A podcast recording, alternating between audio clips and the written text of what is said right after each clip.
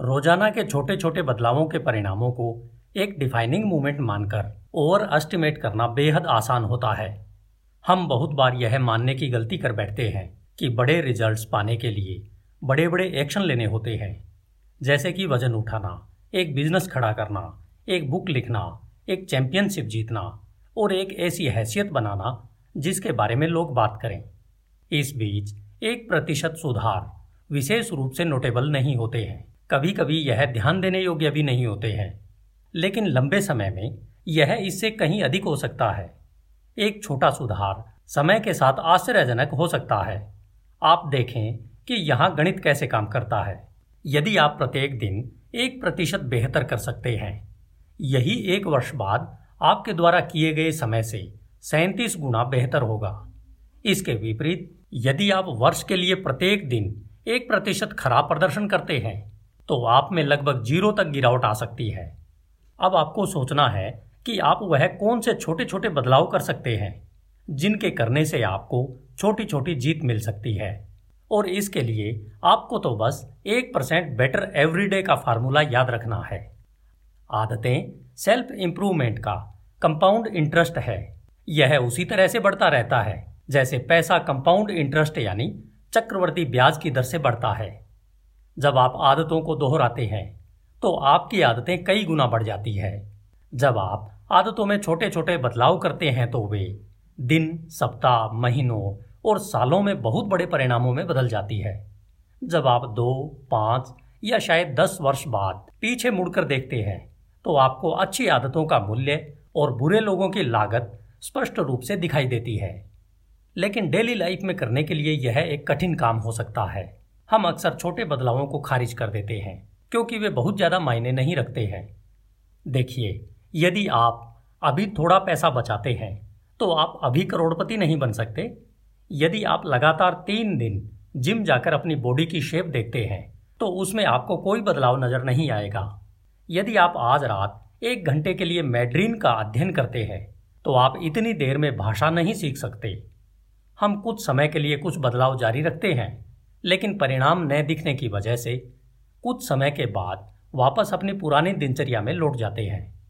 दुर्भाग्य से परिवर्तन की धीमी गति भी हमें पुरानी आदतों में जाने के लिए मजबूर कर देती है। यदि आप आज एक खराब भोजन करते हैं तो इसका परिणाम जल्दी नहीं आता। यदि आप आज रात देर तक काम करते हैं और अपने परिवार की उपेक्षा करते हैं, वे आपको भूल जाएँगे।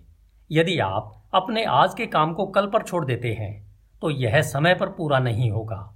आपका अभी का लिया हुआ निर्णय इसे बंद करने के लिए जिम्मेदार होता है।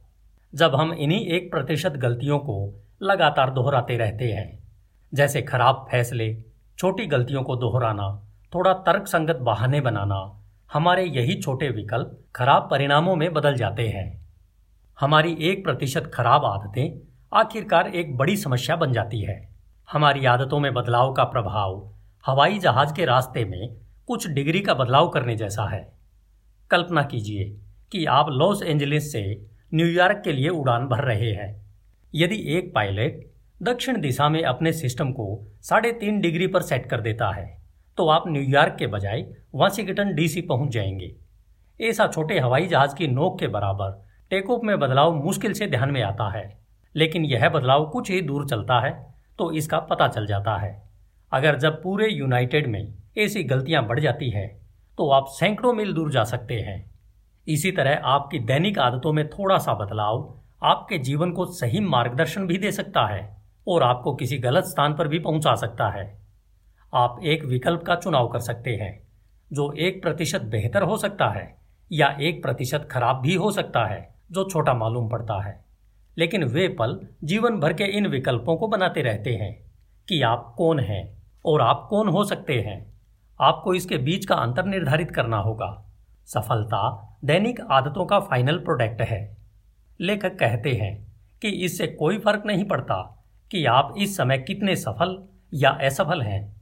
आपके लिए यह मायने रखता है कि आपकी आदतें ही आपको सही दिशा में आगे बढ़ा सकती है। आपको परिणामों की बजाय अपनी वर्तमान आदतों को देखना चाहिए। यदि आप एक करोड़पति हैं लेकिन आप हर महीने जितना कमाते हैं, उससे अधिक खर्च करते हैं। तो आप एक बुरे चक्र में हैं। यदि आपकी खर्च करने की आदतें नहीं बदलती हैं तो आपकी वर्तमान आदतें आपको बर्बाद कर देंगी। इसके विपरीत, यदि आप टूट चुके हैं, लेकिन आप हर महीने थोड़ा बहुत बचाते हैं तो आप वित्तीय स्वतंत्रता की ओर आगे बढ़ रहे हैं। भले ही आप धीमी गति से बढ़ रहे हों। आपके आज के परिणाम आपकी आदतों का एक बड़ा पैमाना है।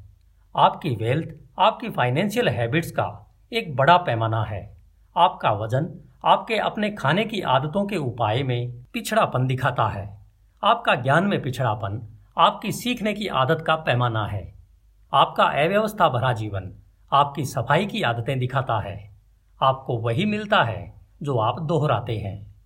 यदि आप भविष्यवाणी करना चाहते हैं कि आप जीवन में कहाँ पहुँचेंगे तो आप छोटे लाभ या छोटे नुकसान की अवस्था का पालन करें और देखें कि कैसे आप 10 या 20 साल में इन आदतों को कंपाउंड करेंगे।